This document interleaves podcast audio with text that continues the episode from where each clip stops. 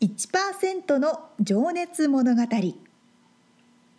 海外に住んでいる日本人は日本人総数のわずかに1%この番組では海外進出や起業を果たしたビジネスオーナーや経営者また各業界のプロフェッショナルな方々へ対談形式でインタビューをしていきます。日本の未来を背負うグローバルなプロフェッショナルたちの仕事哲学とそこに燃える情熱に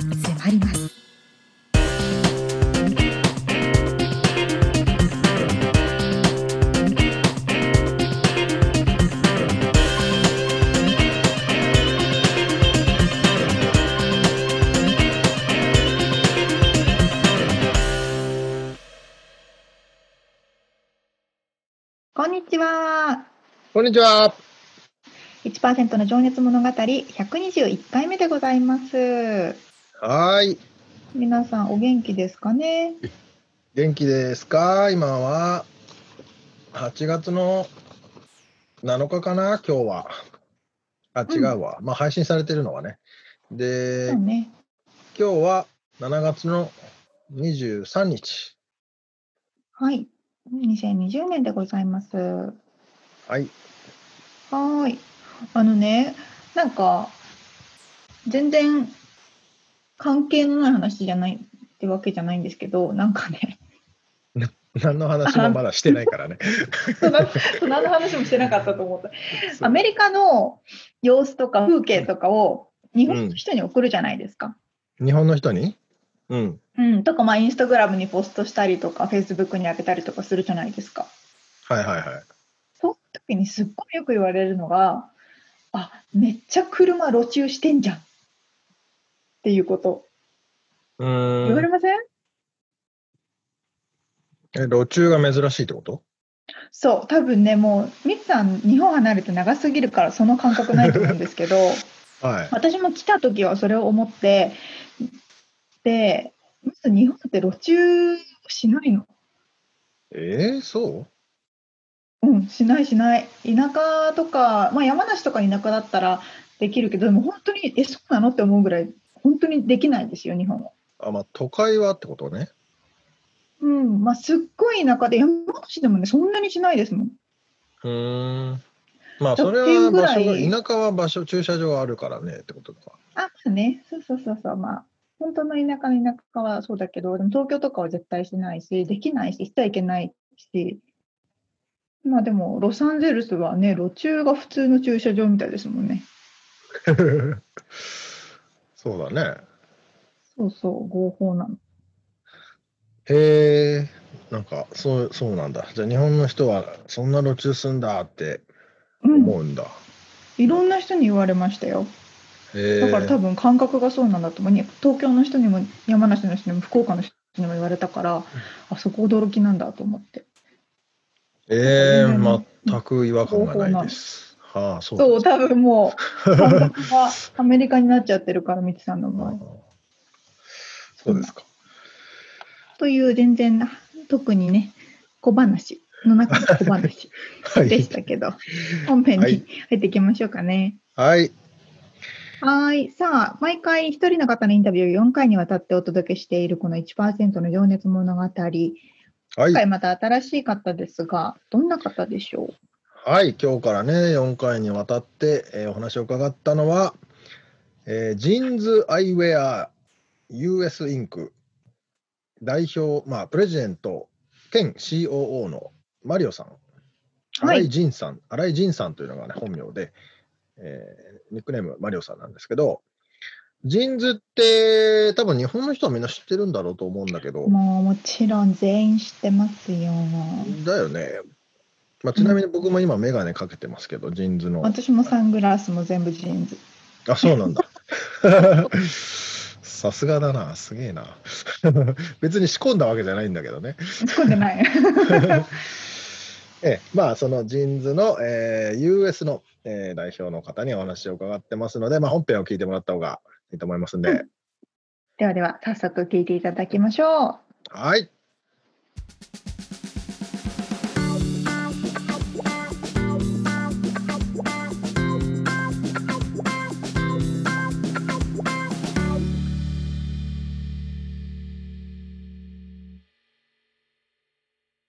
じゃあ1%の情熱物語。今日が31人目のゲスト。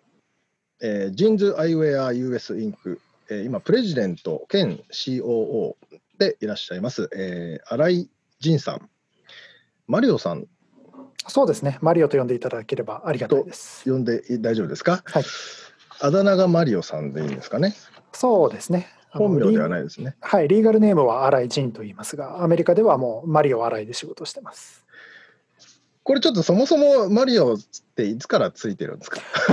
えー、アメリカ来てからですよ。あのー、あ、そうなんですね。はい。まあ、もともと僕のファーストネーム、ジンが、あの、勤めてる会社のブランドの名前と一致しちゃってるんですけど。ジーンズアイウェアのジンと。はい。はい、これ偶然なんですよね。別に私が作った会社でもないし、私がつけた名前でもない。はい、で、アメリカで仕事してると、やっぱ、そのファウンダーって当然自分の名前を会社とかブランドの名前につけるじゃないですか。そうすると、アメリカ人に僕がジンだって自己紹介すると、なんだ、お前の会社かって思われちゃうんですよね。なるほど、なるほど。でそれは本当のファウンダーに対してちょっと申し訳がないので 何かジンではない何かにしようと。で、まあ、当時からヒゲは生えてたんで、まあ、ヒゲのマリオだったりで、スーパーマリオはアメリカでも人気あって、覚えてもらいやすいかなっていうことで、マリオにしてます。なるほどね、ちょっとこれを聞いてる皆さん、今ね、あの映像は見れてないと思うんで、あのマリオさんのね、口ひげがちょびひ、ちょびひげじゃない、口ひげ。なんていうんだ、これ、なんていうんだ、これ、鼻の下の。まあまあ、はい、口ひげですね。はい、が、あの、スーパーマリオのマリオみたいなの。に見えるっていうことで、まあね、マリオといえば本当に世界共通言語ですもんね。あの音楽にしてもね。まあ、ちょっとなんか、いいことやった後、俺ってスーパーだろみたいに言うとアメリカ人も笑ってくれるいいっすね、ネタがあって。そうなんです。おお、イエースーパーマリオみたいに言ってくれる。なるほど、なるほど。いいですね、それ。ということで、いきなりちょっと脱線しちゃいましたけど、その ジーンズアイウェアの、えー、今 US の北米の代表を、えー、務めていらっしゃる。そうですね。ということで、ちょっとあのマリオさんの口から今どういう仕事をしているのかってざっくり伺ってもよろしいですか？はい。えっとまあもともとは日本の会社に勤めていたんですけれども、まあその会社がアメリカ市場に進出をするということになったのが。うんえーまあ、6年ぐらい前の、7年ぐらい前の話で、えーと、はい、そのもうさ私がそのアメリカ進出の第一陣として赴任してきまして、まあ、その事業の立ち上げから、日々のオペレーションからっていうのをやってますと。で今今現在ですと、まあ、当然ながら会社の代表でありますので、その最終的な経営責任を負ってますと。なので、うん、まあ、日々の売り上げ上げたり、利益がどうなるか、であるいは今後、1年間、3年間の経営のプランがどうなるか、どういうことをしていくか、でそれに必要なお金がどういうものなのかっていう、このいわゆる会社の経営の部分のところですね。うん、っていうのを日々やっているのと、あと、はい、まあ、兼務というわけでもないんですけど、私、もともとこう IT のバックグラウンドを持ってまして、まあ、昔、システムエンジニアだったんですよね。はい、でアメリカで商売をする上で、当然デジタルの力っていうのは、あの活用していかないとそもそも成功できないしそもそもお客さんに受け入れられないっていうのがありますで、うん、えっと、日々のオペレーションの中でも特にいわゆるオンラインストアウェブサイトで物を販売したり、はい、ウェブサイトで物事を告知したりみたいなことをデジタル系のところも日々のオペレーションとしてやってますね。なるほどなるほど。その会社の基本的な運営の部分とデジタル、まあ、あとネットワークエンジニアでもいらっしゃる。そうなんです。ってことで、そうですよね、はい、会社のインターネットのまあインフラの部分からその表の部分まで全部見てらっしゃるそうですね、もうなんか IT といえばマリオに聞けみたいにはなってます、ね、めちゃくちゃ頼れる代表ですよね、でも本当。そんなことやってていいのかって時々言われますけど。ああ、それ社長がやることなのかみたいな。そうそうそう。あいや、でもそれがね、疎い社長だとなかなか厳しかったりしますからね。そうなんですよ。なので、この、COVID-19 のパンデミックでみんなリモートワーク強要されたじゃないですか。はい。もうそこも今までこういろんなことやっといてよかったなというか。うんね私がいろいろ事前に用意をしておいたおかげでみんなスムーズにワークフロムホームができるようになったみたいな面もあるんで。そうですよね。でその辺ってなかなか普段は地味っていうか目立たない当たり前のようにみんなが感じているけどいざなんかそのね環境がなくなった時にどんだけすごいかっていうのがわかると思うんですけどね。そうですね。ね。割と IT って動いて当たり前で動かないとストレスだみたいなところあそうですね。なかなか好きじゃないとやれない仕事かなと思います。私は好きでやってますけどね。そうね、ちょっとまあ後でその辺のお話もね、深掘っていきたいんですけど、あのーね、前職というか、まあ、前のお仕事で、そのオンラインショッピングの運営もね、さ確かされてたと思うんで、そうですねその辺も、うん、バックグラウンドとして持ってらっしゃって、まあ、今、その COVID-19 で、まあ、やっぱり言われることですけど、オンラインの方の売り上げ、まあ、いまあ、これ当たり前ですけどね、店舗が開けれないんで、そうなんです。あのそちらに頼るしかないというか、そちらを伸ばすうん、方が中心になってくるってことですもんね。そうですね。そうですね。うん使うお金もオンラインとかデジタルに割と寄せてまして、うんそっちでより知名度を広げてお客さんにもっと知ってもらうにはどうすればいいかということもやってますね。なるほどでちなみにちょっとまあ日本の方はね多分知らない方いないと思うんですけど JINS Eyewear 日本語で言うとなんだ？ジンズ？あの株式会社ジーンズですね。株式会社ジーンズ今は株式会社ジーンズです。はい。はいで US の方は、えー JINS Eyewear ってことで今ちょっと一応あのお伝えしておきたいのが今5店舗ですかねいうそうですねカリフォルニアにサンフランシスコの方とロサンゼルスの方とはい。えー計5店舗今運営してらっしゃってでヘッドクォーターが、えーサンフランシスコのユニオンスクエアそうですね。になると。はいでそちらにいいつもは、まあ、いつもはというかちょっとこの今ね収録してるのがね、えーはい7月21日、2020年なんですけど あの COVID-19 の真っ只中で、えーそうじゃない場合はその本部の方にいつもはいらっしゃる。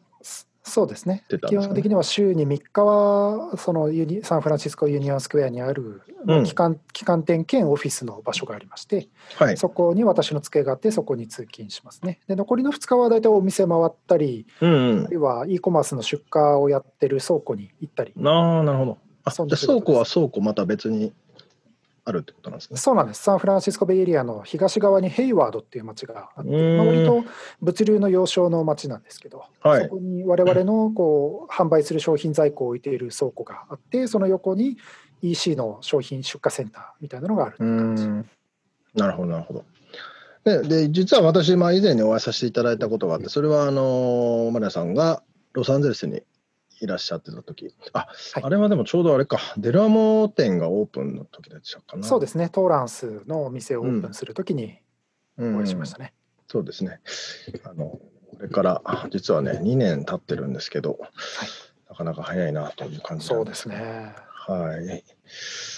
で、じゃあ今は自宅勤務なんですかね、そのそうです。私今今今は自宅におります。うん、今ね、あのバック、壁紙が、 Zoom で今インタビューしてるんですけど、あのユニオンスクエア店の店内がね、映っていて、そのお店にいるように 見えているんですけど、まあ実は僕、そこに一度お伺いしたこともありまして、それは僕は前職で営業で行ったのかな。ですよね。はい、めちゃくちゃでかくてですね、かっこいいんですよね。そのありがとうございますサンフランシスコの本当にど真ん中？そうですねなんていう日本で言ったらどの辺なんでしょう日比谷公園の横とかそういうイメージなんですかねああ、そこにもうすごい結構な敷地ですよね。敷地というか、あの広さのお店ですよね。はいスクエアフットかわかんないけど。えっと、スクエアフィット的には5000スクエアフィートぐらいですね。坪で言うと120坪ぐらいあるのかな。で、あの、後ろの方に、なんて言うんですかね。何でしたっけ？まあ、僕らカンナって呼んでますけど、いわあ、ゆる。ベルトコンベヤーでメガネを作る機械をつなげていて、ええ自分あの昔昔今でも日本あるんでしたっけ？クリスピークリームドーナツって。ああ、はいはい。ド。ーナツがこうベルトベルトじゃないですけどなんかコンベヤーで作られていくのが並んでる途中で見えるドーナツ屋さんがあったと工程を見せながら、はいはい、はい、あんなイメージで自分のメガネが作られている様子を見ながら待てるっていうのがコンセプトうん、ねえすごいそれもちょっとびっくりしましたけど実はそこで僕もねそのそう営業した時に眼鏡を買ってあのフレームをこの顔に合わせてね心地いいように調整していただけるんですよね。ちょっとそうですね。なんか人間って耳左右の耳があの対象とはいえ高さが違ってたりもするらしくてあと顔が歪んでるとかね。まあまあ顔が歪んでるという表現あるんですけど、まあ、人人間の顔は左右対称ではないですよね。ですよね対対象の人の方が少ないぐらいですよ。うん、そう、それに合わせて、だからフレームをちょっと調整してくれるんですよね。まあ、それがなんかすげえしっくりきて、あの気に入ってたんですけど、何よりです。で次はでもオンラインで買ってしまってですね、調整できずっていう感じなんで。ああ、ぜひお店に持ってきていただければ。そうですよね。この COVID-19 が明けたらって感じです。そうですね。そうですね。はい。じゃあ、そういう感じで、えー今はじゃあ、まあ、自宅ということなので、お子さんもちなみにごめんなさい、それつ聞いていいのかわからないですけあど、結構ですよ。おみあのお家にはいらっしゃるわけですよね。はい。今、えっと、10歳になった息子が一人いまして、はい。でもう、いつからだ？本当、ロックダウンに入った3月中旬か下旬くらいから distance learning に入って、一緒にい、まあ、近い部屋で、向こうは勉強して、私は仕事してっていう感じですね。そっかそっか、なんか、たまに遊ぼうとかって言ってきたりとかはないですか？えっと、まあ、さすがに10歳にもなってると、まあ、私が仕事してるときは邪魔はしないですね。そっかそっか。はい、もちろん終わった後は暇とか言ってきますけど。そっかそっかでもまあお父さんまだ仕事しているんだよっていう感じそうそうなそんな感じですね。うん、なかなかね聞く話だとそのお子さんが家にいてなちょっと我慢できない時にちょっとしあの仕事をするのが辛いっていうのは聞くんですけどやっぱり社私の、、うんはい、うちのスタッフでも子供がまあ5歳とか3歳とかうんいわゆるプリスクールとかエレメンタリーに入るか入らないかぐらいの子供を持ってるうんお父さんお母さんはなかなか大変そうですね。うんそうですよね。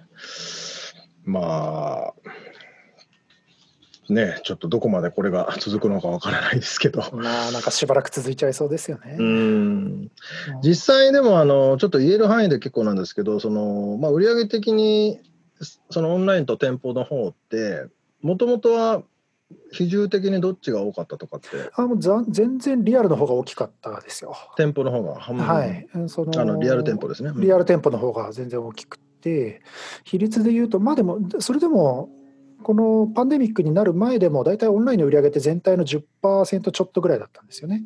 うーんそんなもんだったんですね。はい、12、3%で残りのなんだ85とか90%はもう物理のお店で作ってましたね。うーんそうですか。それがこの3月から以降は？もうそれはお店はいいや一時期全店舗閉じちゃったりしたんで、もうだからある意味100%オンラインですよね。まあそうかそうかそうかそうか。はいそうなりますよね。そうすると、そうか、でもオペレーションもだいぶ人員とかもは配置が移動になったりするんですかね、そういう時って。そうですね、そうんのお店が閉じてる間は、近いスタッフは e コマースの方に来てもらって、そそこでちょっと作業手伝ってもらったりみたいな。うん、そうか、そうか、そうか。でもまあ、実際僕もね、ジンズさんの広告をね、Facebook で見たりもしたんでね、その広告とかも増えてるんですかね。まあ、ちょっとそうやっぱり増やしてますね、うんその逆に言うと、リアル店舗でのコミュニケーションができないので、うんそのオンラインでコミュニケーションしないとお客さんそもそも広がらないっていうところで、はい。オンラインでのコミュニケーションはだいぶ増やしましたね、このうんなるほど、なるほど。それでなんか、施策的に変えたこととかあるんですか、ウェブサイトの中身を。ああ、もうガラッと変えましたよ。一番顕著なので分かりやすいのでいきますと、はい。それこそお店のスタッフはお店が閉じてる間仕事がなくなっちゃうわけですよ。うん。でアメリカだとファーローウィングって言葉がありますけどいわゆるじ、日本でいうと自宅待機ですか、うん。でお店のスタッフって基本時給制なので要ははお店で働かないと自宅待機してると給料ないわけですよ。なるほど。でそれはそれじゃあスタッフが生活できんよねとでじゃあなんかお店のスタッフが自宅からでもいいから何かできることないかっていうのでうちねオンラインスウェブサイトでウェえっと、チャットによるカスタマーサポートをやってたんですよ。うんうんうんうん。じゃあそこのチャットのエージェントに入ってこうお客さんから聞かれる前にこっちから話しかけてなんかおうん店と同じような、この簡単にお店のスタッフに気軽に質問できるような機能とかってなんかできないかねっていうことでそれをやったんですよね。で割と朝早めの時間から夜遅めの時間まで、まあ、通常、お店のスタッフって9時半からお店の開ける準備して、例えば夜9時に閉まったら9時半ぐらいまで仕事してって感じなんですけど、はい。割と長い時間そういう仕事に入ってもらって、我々としても仕事があるんだから当然給料は出すしと。なるほど。で、当然それだけ話しかけた分だけ売り上げも上がりやすくなるわけなんで。それはじゃあ、ウェブサイトに来た方に、まず、まあ、僕もウェブサイト見たら、チャットがポヨンって出てくるわけですけど、そこはで、まず、あの、会話を、そうですね。質問ある？みたいな感じで、そうですね。今日は何をお探しですか？とか、うんどんなメガネをお探しですか？みたいな。そっかそっか、じゃあ、それはボットじゃなくて、リアルに人がはい。話してくれてるってことですね。そうあのチャットポップアップ、本当、私、ロボットじゃないよって最初書いてあるんですけど、本当にロボットじゃないです。なるほどね。なかなかね、最近のフォートのやつは増えましたけどね。そうそうそうそう。途中から人間に変わるみたいな。そうそうそうそうですか。じゃあ最初から人間がやってるというねそうなんです。なるほど、なるほど。でもね、そこでやっぱりでも、あのマリオさんがそういったバックグラウンドもあったからこそ、多分できたこととかいっぱいあったんだろうなと。そうですねう。んやっぱりウェブサイトって特に個人情報をいっぱい集めてる場所でもあるじゃないですか。はい。で、こう裏側のそのチャットのエージェントがアクセスできるようにするにも、それなりに気を使わないと、まあ、そうですね。万が一お客さんの情報漏れたりしたら、それこそ大騒ぎになっちゃいますんで、確かに。そこを担保しながら、いかにリモートで働いてもらうかっていうのは、だいぶやりましたね。そのセ,、まあ、セキュリティ面とかも気にしつつ、でそこら辺もでも実動をやるんですか、マリオさん一部実動もやりますよ。は。そうですかも。ちろん本当に細かいなんかプログラム書いたりとかまではさすがにやらないです。ああ。まあ、エンジニアの人にやりたいことはこういうことなんで、なんかいいやり方ないかみたいなことは普通にやりますう。んあそのじゃあネットワークのなんか、まあ、設計的なところというかはい、こ構成を考えたりとかってことですね。そうですね。ん素晴らしいですね。じゃあちょっとあの、あのー個人的なお話になるかもしれないですけどあの。今一番あの注力してること、まあ、プラ仕事とプライベートでもどちらでもあれなんですけどなんかこうフォーカス自分の中でフォーカスしてるようなことがあったら聞きたいなと。そうですね。まあ、さっきのチャットの話もそうですけど、やっぱりこういう状況下で生き残る、まあ、しどどっちかというと仕事の話ですけど、まあ、うんはい仕事が生き残るイコール私が生き残るなんで、生き残るためにはやっぱ変わらないといけないと思うんですよね。この状況に合わせて変化できるものだけが生き残るって言ったのは多分ダーウィンだったと思うんですけど、まあ、はいそういう形でこの状況にいかに、えー適応できるか。で、オンラインで、まあ、ずっとやってて、このパンデミックになっても引き続きお客さんは来ていただいているんで、はい。やっぱりこんな状況下でもメガネを買う人っていうのはいるんだなと。むしろ欲しがってる人たちはたくさんいるんだなと、うんそういう人たちにいかに選んでもらえるようになるかっていうことはずっと考えてますね。うんうんうんうんうでん。当然お店オンラインはお物理的なリアルの店舗にかなわないところもあればオンラインの方がメリットがあるところとかあるじゃないですか。例えばオンラインだと検索しやすいとか。例えばなんうんか自分に似合ってるメガネを例えばおすすめしてくれるようなものとか。あの板倉さんもメガネかけてらっしゃるんで分かると思うんですけど自分に本当に目が似合うメガネって多分自分が一番知らないんですよ。いや、わかんないですよね、本当に。でしょ、はい何かけたら似合うのってお店の人に、まあ、聞きたくなる気持ちは分かりますし、はい大体私も時々お店に立って接客しますけどそういう質問多いんですよね。うん。私におすすめのメガネどれ？っていうのが聞かれるんで,、でデジタルだと割とそういうことができやすかったりもするんですよね。なるほど。リアルのお店だともうお店のスタッフの勘と経験に頼らざるを得ないわけですけどああ、俗人的になっちゃうってことですか？そうなんですそうなんですデータから出せるってことか。そうそうそう、うんだからそういうやり方もあると思ってまして、こういかにデジタルならではのメガネの購買体験ができるかとか、まあうんメガネに限らずですけど、そもそもショッピングの体験として、はい。どういうことが提案可能なのかみたいなことうはん情報収集もしてますし、自分たちでも考えてますし、自分たちで実際にやってもいますね。なるほど、そうですよね。まあ、デジタルだからこそって、まあ、相当もしやすいしね、こう、タイプ別で見たいとか、色別で見たいとかね、いろいろ。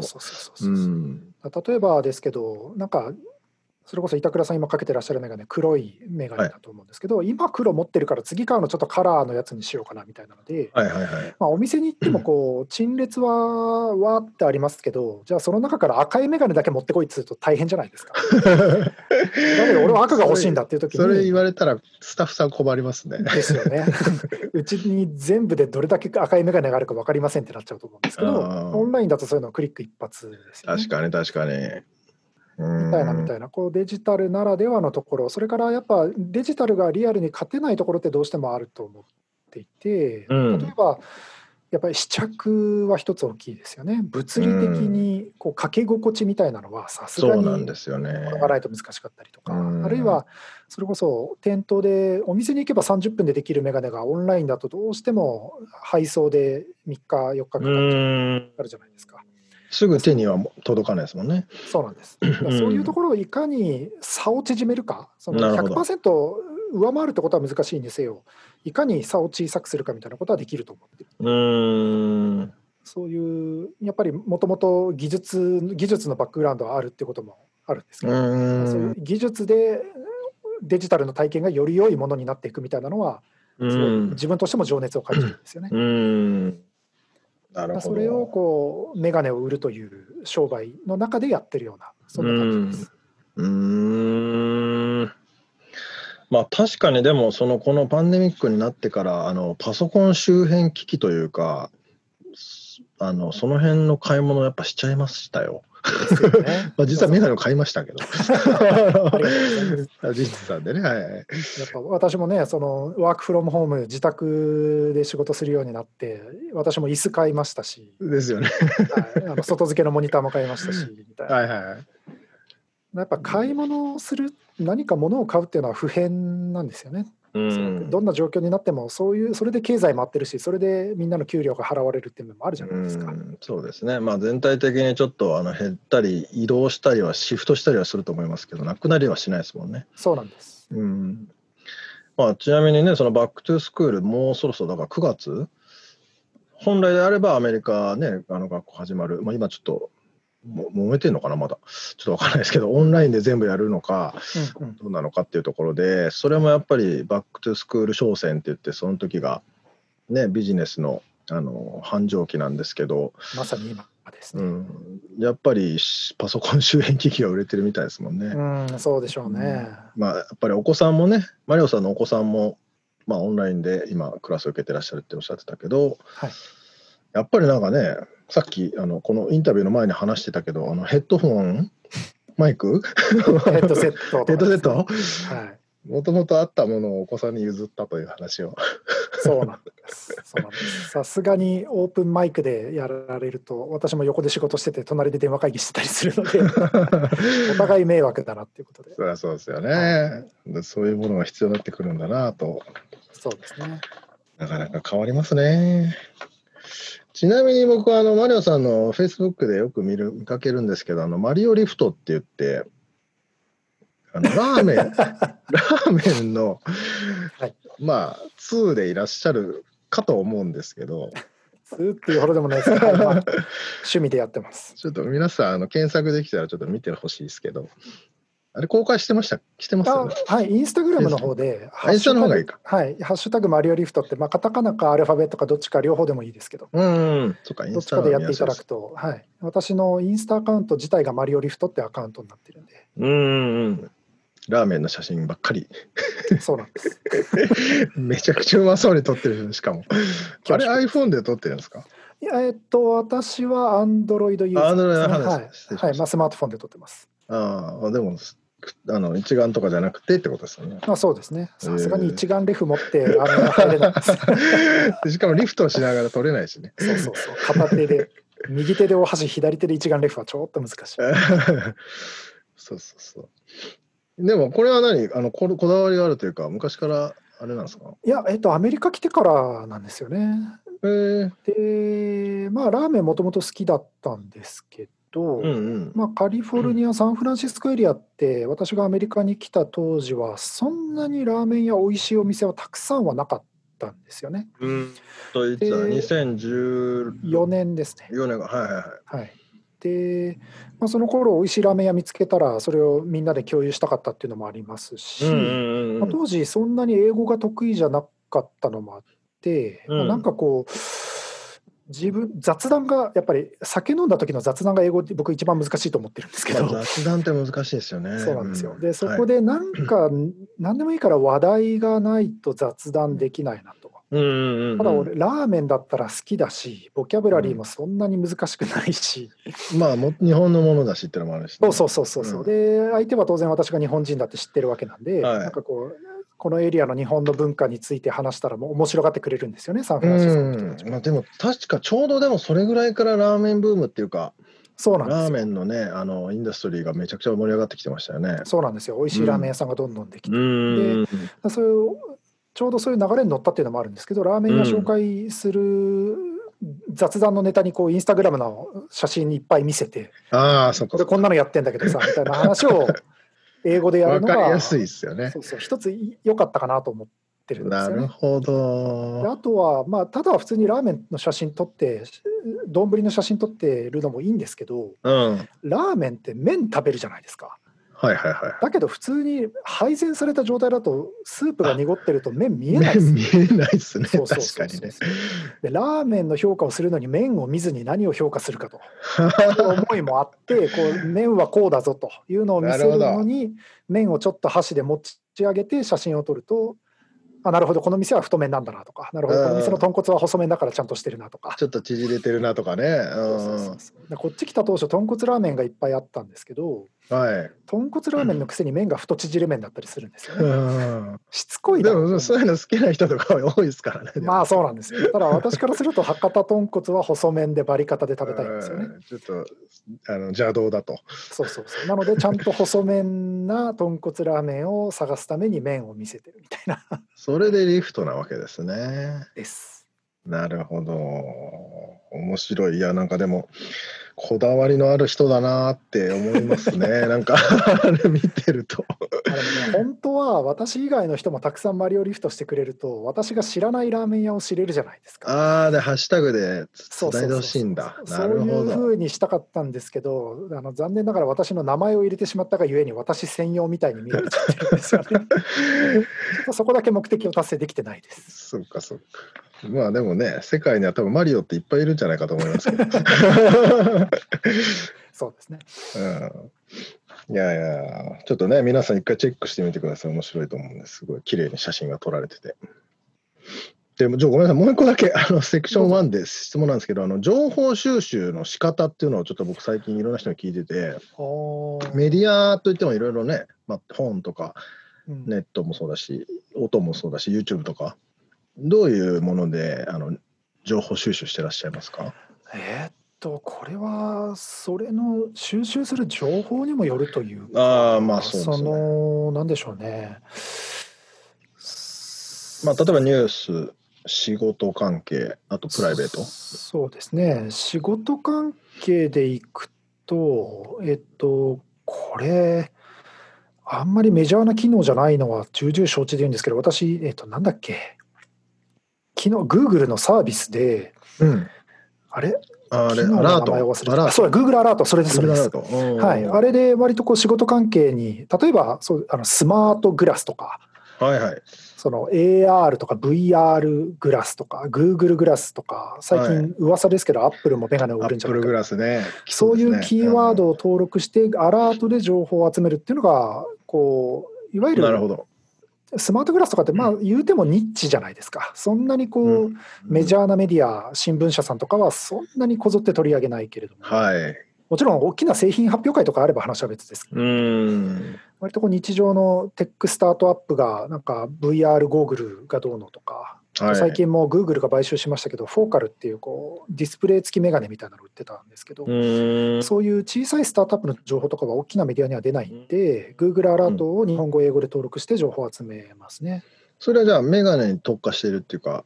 まあ仕事の話うんはっていう感じですね。なるほど、なるほど。うん。あとは、まあ、私なんだろうなちょっとギークなところがあってこうなんかウェアラブルデバイスとかいっぱいつけてたりするんですけど、本当だ、今両手に、そうなんですよ。えっと、フィットビットかな？ここっちが、右手がフィットビットで、はい。左手がガーミンのランニングウォッチなんですけどね。あ。あ、はいはい。GPS ウォッチなんですけど、こういう、まあ、僕、ランニングが趣味なんですけど、はい。このランニング用のガジェットとかは、もうなんか、Facebook とかでよく、まあ、さすがパーソナライズされてるんで、よくうん広告が上がってくるんで、そういうのは、もう自分から各メーカーさんのウェブサイトとか、あのキックスターターとか、クラウドファンディングサイトですかね。はい。日本でいうと幕開けさんとかですけど、そういうところに見に行って、自分でこう能動的に情報を集めに行ったうりします。ちなみにそのガジェットは、あの、ななこう自分の何、こう健康状態を知るとか、そういうのがうこう楽しい感じなんですかね。そうですね。今フィットビットで一番重宝してるのは、スリープトラッキング。その何時に寝て何時に起きて、何曜日に何時間寝てるかみたいな。ははははは。ちょっと今週仕事忙しすぎて睡眠時間少ねえなっていうと、週末はちょっと長めに寝るようにしたりとああ、なるほどね。いうのがフィットビットでやってることですね。で、健康管理ね。はい。そうですね。でガーミンでやってるのも純粋にもうマラソン私走る人なんで、うん。その GPS で今日は何マイル走ってそのタイムがどうだったかみたいな、いわゆるランニングパフォーマンスを測定するために使ってますうん。それってなんか地地図も出たりするんですか？なんかアプリでつながってたりするんですか？ささあの地図はさすがに出ないんですけど、まああのうんスマートフォンにつながって、スマートフォン経由でインターネットにデータをアップロードしていはいみたいなことはできますね。おお、あ、じゃあそうなんですね。へえ、すごい。それでもじゃあ、いいつもつけてらっしゃるんですね。もうそうですね、外すのは風呂入るときぐらいですよ。えちなみにそのマラソンってのは、結構前、あの、なんだ、練習っていうか、あの、フルマラソンやられますよね、確かに。そうですね、走りますよ。うん。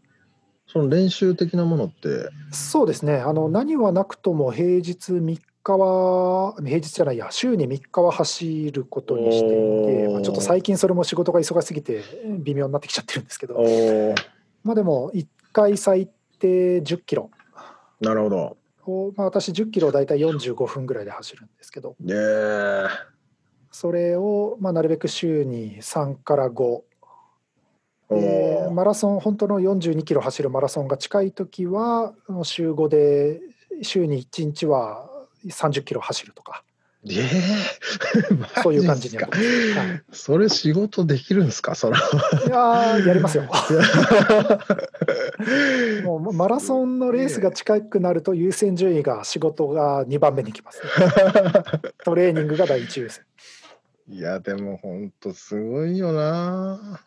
なんかできる経営者って大体マラソンやってるイメージなんですけど。いやいや、まあなんていうか、経営者になるような年になると他にやることがなくなってくるだけだと思いますよ。お料理おじさんかそば打ちからマラソンかみたいな。お料理ね、まあお料理今増えてると思うし。ですね。そうですね。まあ、いや、面白いな。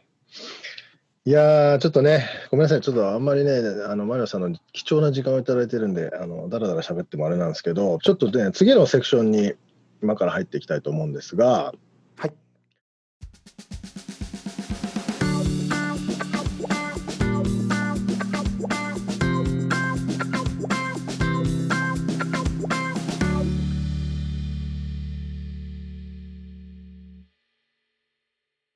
実は私も以前お仕事でお会いしたことがあるんですよ。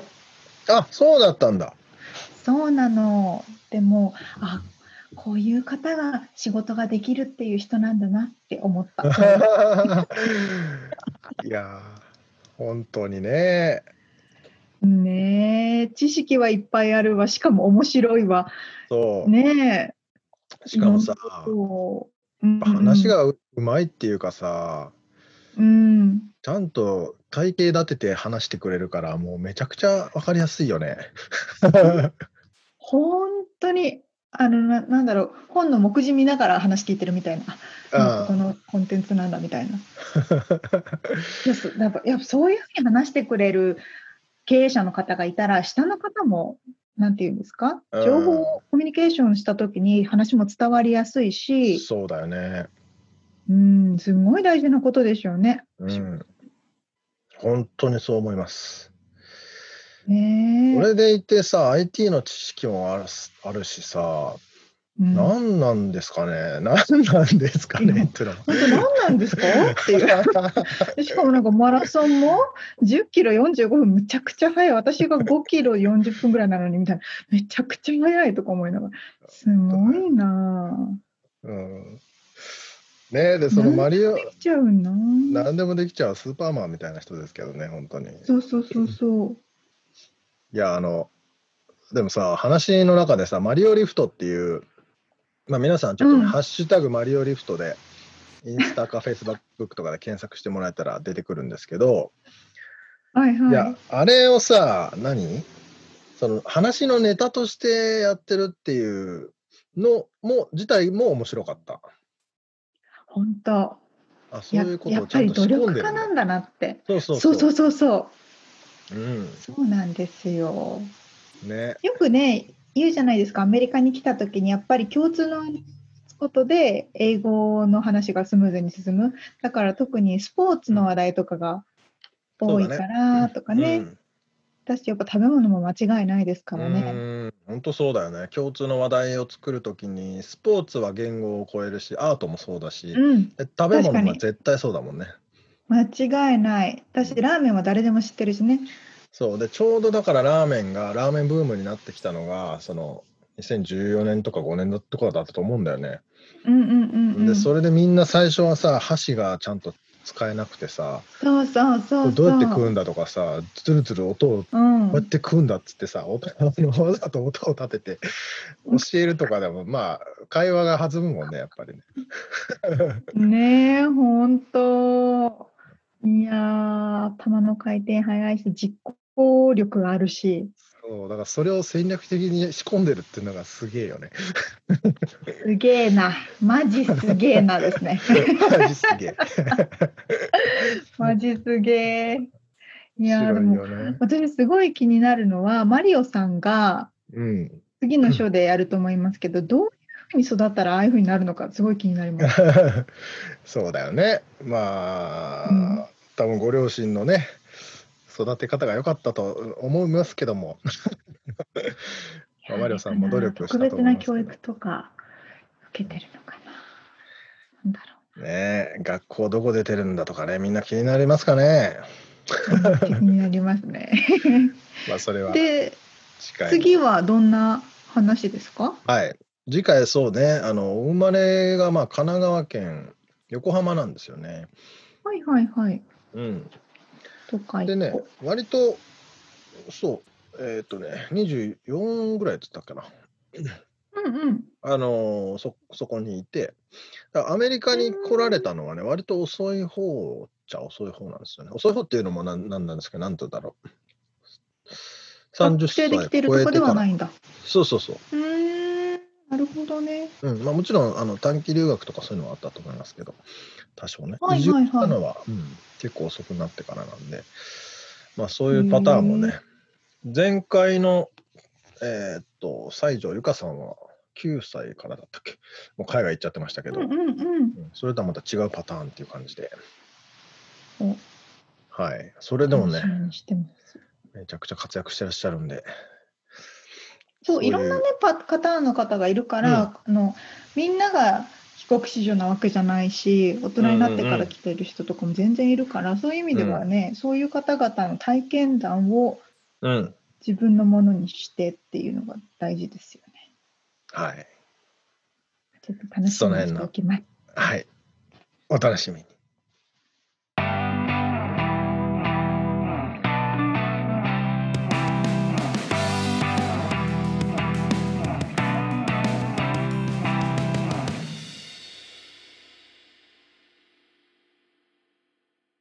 リアルアメリカ情報パチパチパチパチパチ。みつさん、効果音がない。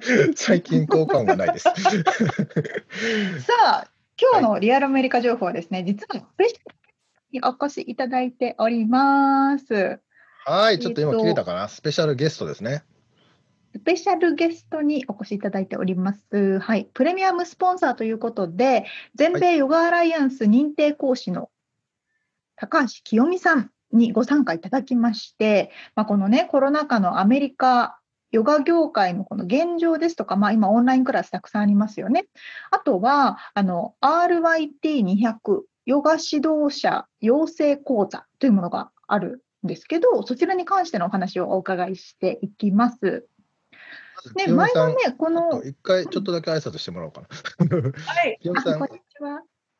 はい。よろしくお願いします。よろしくお願いします。高橋よろしくお願いします。ちょっとこれ三三人の Zoom か Zoom 収録初めてなんですけど、声がかぶると聞こえなくなるんで難しいですねこれ。ちょっとわたわたしております。はい、すみません。じゃあもう一回沙織ちゃんちょっとしょあの紹介というか続きお願いします。はい。あの以前ねこの番組でみつさんがインタビューをさせてもらってるんですよね。はい。そうまだあのお聞きになっていない方がいらっしゃいましたら、えっとね、65回から68回の回でお話しいただいているので、ぜひそちらも聞いてみてください。で、今回、えっと、こんな話を伺っていきますということで、1つ目、アメリカのヨガ業界の現状ですね、まあ、コロナの影響を受けてどういうふうになっているか、そして2つ目、オンラインクラスに関して、メリット、デメリットと、で3つ目、えっと、自宅で学く RYT200 ヨガ指導者養成講座のご案内をいただくことになってます。はい、よろしくお願いします。よろしくお願いします。お願いいたします。ではまず一つ目のあのアメリカのヨガ業界の現状を教えていただけます？はい。えっとですね、私今ロサンゼルスでヨガ講師をしてるんですけれども、あの LA はロックダウンがまだ続いているので、うん、あの現在はほとんどのスタジオがインドアのクラスができない状態で、うん、とか全部ですね。で、すべて外のクラスに移ってるスタジオが多いです。外に駐車場があったりとか、屋上があるスペースはのあるスタジオが外に移ったりとか、あと外のスペースを皆さん使ってやったりとか、あと私が働いている YogaWorks さんは、1日100クラスのクラスをオンラインで、ライブの Zoom であの配送してたりとか。100クラス？すごい数。そう、全米にあのスタジオがあるので、ね、タイムゾーン違くても、いろんな時間に、朝の例えば5時ぐらいから、多分もっと早くからですよね、ニューヨークの先生のクラス受けたりとか、ね、あのシカゴとかワシントンとかいろんなとこのクラスの先生とか、うん、私も昨日の、ね、あ一昨日のクラスかなんかすごい遠いとこから受けてる人がいて そう楽しい、えー、朝の5時からじゃ夜まで。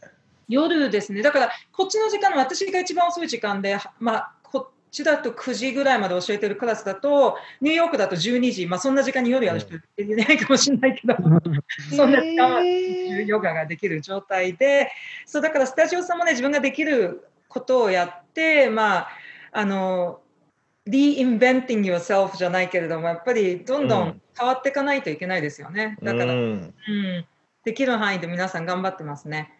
あとは、早い段、あ、ごめんなさい。ごめんなさい。早いでヨガワークスさんってそのシフトできたんですか？うん、すごい早くもう閉めるって決まってでもねやっぱり12週間ぐらい2週間ぐらい経ったかな。で最初は YouTube ぐらいから始めて、うん、でそこ Zoom の方がいいんじゃないの？Zoom だったら生徒さんの画像を見ながら声でアジャストメント差し上げることができるので、うん、そう。でそれがまああのオンラインでも思ったより見えるもんだなって思いました。うん、でもねやっぱりこうさっきのオンラインのメリットデメリットですけれども見える面がやっぱり全部の面から見れないからそのアジャストメントがちょっと偏ってるかなっていうのもあるのと、そっか。正面からしか見る角度が後ろからとか横から見れないってことですね、ね、画面上だと。そう、トレーニングだと、あの、1回ごとに止めて、じゃあこのポーズはちょっとカメラずらしてくださいとか、後ろ下げてねとか、ものすごい細かく、体の位置を指導するようにカメラの位置を指導して、じゃあ1ミリ、あの、なんか、1インチ、ハーフインチ上げてとか、なんか、アジャストメントしたりとかして、そう、やってますけれども。ああ、それはまた新しいですね、なんか。うん、そう、だから、やっぱり個人的にも、さっきのメリット、デメリットにも戻るんですけれども、やっぱり、あの一番はやっぱりですねメリットとしては皆さんがお家でできるっていうのはすごいいいことですよね。ドライビングとかやっぱりパーキングがないだから本当に時間も短縮できますね。時間がわーっていう人も、まあ、ちょっと40分受けれるから、1時間のクラスだけど40分受けて、バカって出ちゃおうとかっていう、それでも少しでも毎日できるっていう状況にあるってことと、あとお値段がやっぱり安くなったっていうことと、だから皆さんにアプローチ、ヨガがもっともっと受けやすくなってるかなっていうのがある。あとは、やっぱり生徒さん一人一人が自分に責任を持って、もっとこう自分の体の声をちゃんと聞いて練習するいい機会になればなと、これは私があのトレーナーとしての願いで、みんながみんなできるか分かんないんですけれども、やっぱり先生に全部任せるんじゃなくて、ちゃんと自分で聞いてあげて、無理しない、ちゃんと優しくしてあげるところはしてあげたりとか、本当に自分の声を静かに聞いてあげるいい機会になるのかなと。音楽流さないし。うん。まあ、沙織ちゃんもね、あのこの COVID パンデミックになってからすごいあの健康的な生活をする、より健康的な生活をするようになったって言ってたけど、そうそう、そういう人増えてしなきゃいけないっていう風な概念になるじゃないですか。だからオンラインクラス始めなきゃっていうこれをいい機会として多分健康維持をね始める方もいらっしゃるしそれこそ先ほどねあの清美さんがおっしゃってたように遠くのところから受けられるっていうのがすごいメリットで清美さんのクラス受けたいと思ってても今まで受けられなかった。でも今回受けられるっていうことじゃないですか。それはね大きなメリットですよね。うん、なんか日本から時間が合えば日本から受けてくれる方とかもいて、なんかいいですね。うん、そう。ねそう。まあそんなね清美さんが今回ね、えー、オンラインでその、まあ、ティーチャートレーニングですね。いわゆる指導者養成講座を始めるっていうことで。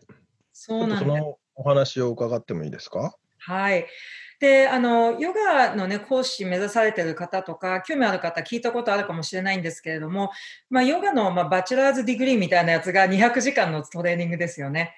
その 200, 200時間のトレーニングっていうのは、その Yoga Alliance から認定されて、 Yoga Alliance っていうそのヨガのトレーニングのスタンダードをコントロールしてる organization があって、で、RYT っていうのがついてると、そのレジスタードヨガスクールとかティーチャーっていうことで、その世界にの基準、アメリカが中心なんですけど、世界の基準に合ったその200時間のあの先生の資格を取れましたっていう、まあ、そういう、なんていうか認定書がもらえるんですよね。なので、うん、ヨガワークスのティーチャートレーニングは、そのヨガアライアンスのスタンダードに基準に合ったトレーニングなので、まあ、このトレーニング終わっていただくと、まあ、今まで実はね、オンラインダメだったんですよ。あ、そうなんですか？でも聞いたことなかったですね。そう、フィジカルじゃなかったらダメだったんだけど、まあ、これが状況,、状況なので、あの、本当7月末までだったんだけど、今年いっぱいまでの、うん、最後までのは、あの、オンラインのトレーニングでも、RYT 取れるんです。すごいチャンスじゃないですか、これ。本当。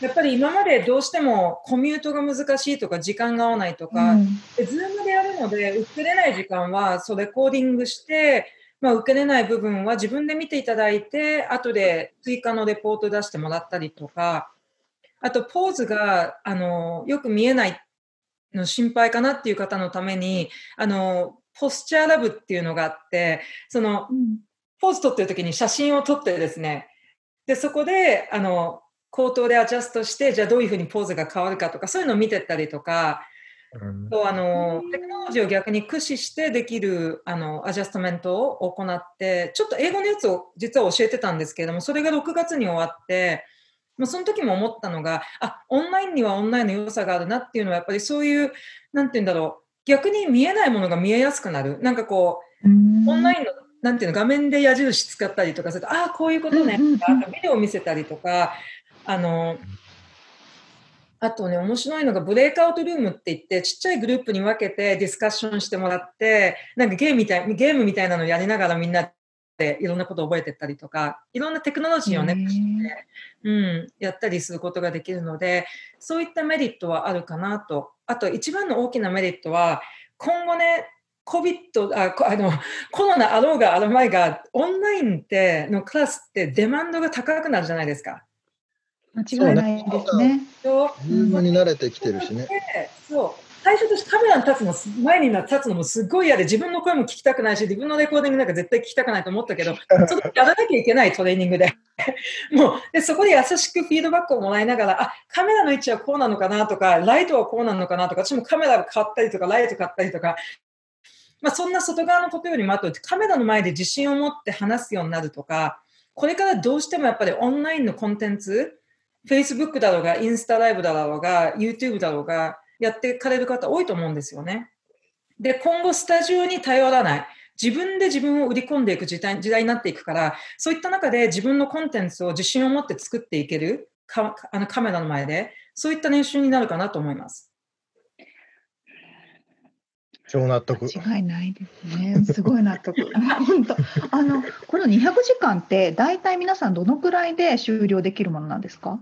一番短くて3週間です。大体二十何日間で詰め詰めでやる方もいるし、例えばバリとかに行ってやったりとか、ハワイとかでやる。うんうん、それを私たちは今回、前はね、去年は22日間ぐらいで終わらせたんですよ。えー、だけど、今回なんで長くしたかっていうと、やっぱり長くすることによって、そのクラスとクラスの間にちゃんと自分でダイジェストして、それを練習して、次の週に持ってってディスカッションしたりとか、そういうのをやりたかったので、今回はちょっと、あの、間隔空けて、1回やったら1週間空けて、各週で、各週で、各週でやるようにして、で、週末と木曜日の夜っていう感じで、そう。で、木曜日の夜は、その哲学の話し合いとか、あと解剖学のディスカッションとかをしたりそういう話もするんですね。哲学すごい重要なんですよ、やっぱり。哲学たくさん時間とって、あとは呼吸法とか瞑想法とか、やっぱり自分のプラクティスをどんどん磨いていかないと、先生としても、あの、上げるものがなくなってしまうので、やっぱそういった自分のプラクティスもあの磨磨くというよりもなんかこう自分を磨いていけるようなプラクティスを続けていけるようなそういったこうトレーニングもしていきます。うんえっと、期間でいうと9月の10日から12月の6日までであってます、そうです。はい。うん。あ、で、そう、それ。一緒になっちゃう時もあるんだけど、そう。あ、ごめんなさい。今ちょっと聞こえなかった。あのですね、あの、ホリデーのつ都合とかもあり、うん、週によってはちょっと毎週になっちゃう時もあるんだけど、大体は学習でいきます。うん、なるほど、なるほど。はい、あとあの、今回、日本語がメインだけど、英語も入れ混ざってくるっていうかこう、日本語と英語で教えるっていう。そうなんですなので、あの、日本語を中心にやっぱりこうどうしても難しい内容とかは日本語で理解した方がいいと思うので、ただ、あの、英語でも教えたりとか、英語でもあのクラスを受けれるように、で、やっぱり長い目で見てね、特にオンラインの時代になると、いろんな世界の有名な先生のクラスが受けたい、でも英語だと分かんないから、確かに。そう、うん、ちょっとしたフレーズとか、やっぱりこう、慣れていけば慣れていくほど分かってくるから、そのまあ、種まきみたいな感じで、まあ、完璧にならなくても、なってもどうでもいいんですけど、そういうことよりも、慣れるっていうことで教えたりとか、あの、英語のクラスを受ける練習して、言い回しとかも、あの、皆さんで練習したりとか、うん。で、去年もね、ね全然英語なんかで喋れないっていう人も、最後ちゃんと教えててね、感動しました。えー、すごい。いや、だからこれ、本当にチャンスですよ、これ。本当 間違いないです。普通こんなチャンスないんじゃないかと今話聞いててあの改めて思いましたけど、うん、ねねだからそれが、えー、実は今回特典をご用意いただいていて、えっ、とちょっと沙織ちゃんから説明してもらった方が分かりやすいかな。はいはいはい、そうなんですよ。特別にあのこの番組に出演していただいたということで、はい、特典を早割200ドルオフ、さらに追加で100ドルオフ。わお。はい。わお。パチパチパチパチパチパチ。お申し込みの際に1%の情熱物語を聞いたと、あの、お伝えください。で、これ、あれですよね。清見ヨガ .com スラッシュトレーニングのホームページに行っていただくと、そこからお問い合わせができて、で清美さんに直接メールが届くという形ですよね。はい、はい、そうです。あの、ショーノートにもリンクを貼っときますし、えっと、あと、これ、一応ね、締め切りが、早割りの締め切りが8月の20、何日だっけ？私も出てこない。書いてない書いてない。伸びるんじゃないですか？28インチぐらいかな。確か。お、多少多少大丈夫。てもいいそうです。あのじゃあ、清美さんにね、あの、ページに行くと、清美さんへのね、お問い合わせとメールが出せるんで、直接多分清美さんに、あの、お問い合わせしてもらった方がいいのかなと思います。お願いします。はい。ということで、この番組を見たといえば、300ドルオフということですね、計。はい。すごい。いやーなんか本当お話を聞いててこれが一番のチャンスだ今逃したらないって思いました逆に、うんそうです。よかったです。じゃあ、ちょっと最後に清美さんから、あの、一言メッセージをいただいて終わりたいと思います。はい。で、あの、トレーニングしするしないにしても、やっぱり、ヨガとか瞑想とか、こう自分の内側にね、あの、内面に意識を向けることっていうのは、すごく、まあ、特にチャレンジングな挑戦がある時っていうのは大事なことだと思うので、まあ、外側のね、状況はコントロールできないけど、自分の内側は自分が全てコントロールするものだから、やっぱり内を見つめる練習を、まあ、みんなでどんどん取り入れていけばいいかなと願って います。ありがとうございます。素敵なありメッセがとうございージ。ます本当こうやってあの初めてお顔見ながらまあズームですけどキムさんとお話ししたんですけどすごくこう画面を通してでも元気が伝わってくるような明るさを持ってらっしゃる方ですね。ありがとうございます。太陽を浴びてるので、んそうねわーって明るい明るい感じ気分になりました。よかったです。ちょっとでもね、興味持ってくれた方は、なので、そのボリューム56から、65から 68? はい、聞いて、あの、清美さんの長間違えないインタビューがあるんで、えごめんなさいね。65から68です。はい。はい。ぜひぜひ聞いてみてください。ということで、今回は全米ヨガアライアンス認定講師の高橋清美さんにあリアルアメリカ情報にご参加いただきました。ありがとうございました。ありがとうございます。ナマステ。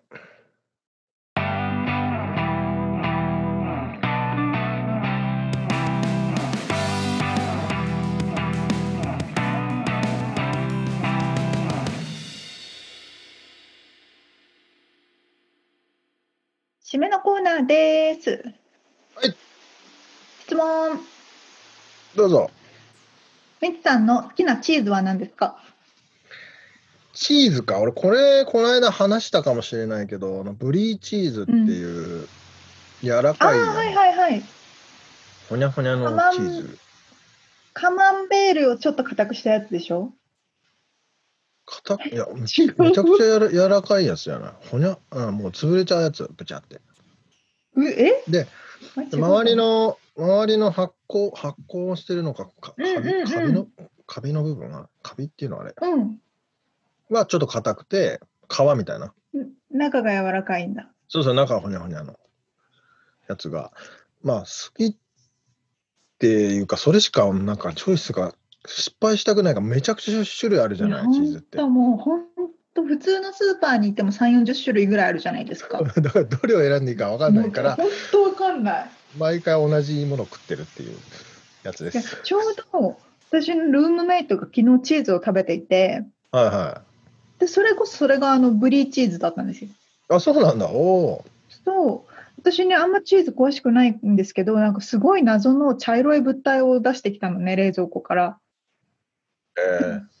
すんごい買ってから時間が経ってるのめっちゃ発酵しちゃった腐っちゃったみたいなこと言ってたから匂い嗅がしてもらったら いや本当に納豆みたいになってて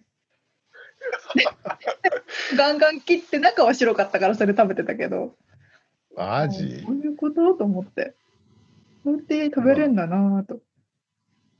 うん。まあでも発酵食品って、いいやっぱいいよね。うんいいよねっていう、なんか、なんつうんだろう。あの、漬物とか、やたら食いたくなるしさ、味噌、の、ぬねか。漬けみたいなやつとか。わかる。まあ、ね日本人は特にね、好きですよね。納豆、味噌。うん。まあそうね。まあ、あの辺はみんな発酵してますもんね。うん。そうそうそうそう。いや、これ発酵に関しての話結構できるよね。っていうか、して、専門家欲しいね。何を言ってるか分からない。今日は今日は箱に関してのお話をアメリカからお届けしますってことそうそうそうそう。それ、それ誰かいないから。アメリカで発酵食品を作っている方、あのお待ちしております。お話しいただければ幸いです。はい、まあ僕実はね、サンフランシスコの方でね、そういう店があることを知っているんです。へえ、いいつかあのアプローチしたいなと思います。ぜひぜひ。はい。まあ、まあ、そんなそんな小話でしたけれども。あ、はい。さあさあ、えっと、今回お届けしましたインタビューの内容、あと、ゆリアルアメリカ情報のインフォメーション、今回はね、プレミアムスポンサーとして全米ヨガアライアンス認定講師の高橋清美さんにご参加いただきましたけれども、そちらの情報もウェブサイトの方に掲載しております。podcast.086.com podcast.086.com または1%の情熱物語で検索してみてください。はい、皆さんのレビューとお便りもお待ちしてます。はい今日はね、本当マリオさんの話も面白かったし、清美さんのメッセーね、ジもスペシャルゲストとして、うん、来ていただいて。ということで、今週も聞いていただいてありがとうございました。ありがとうございます。また来週お会いしましょう。じゃあね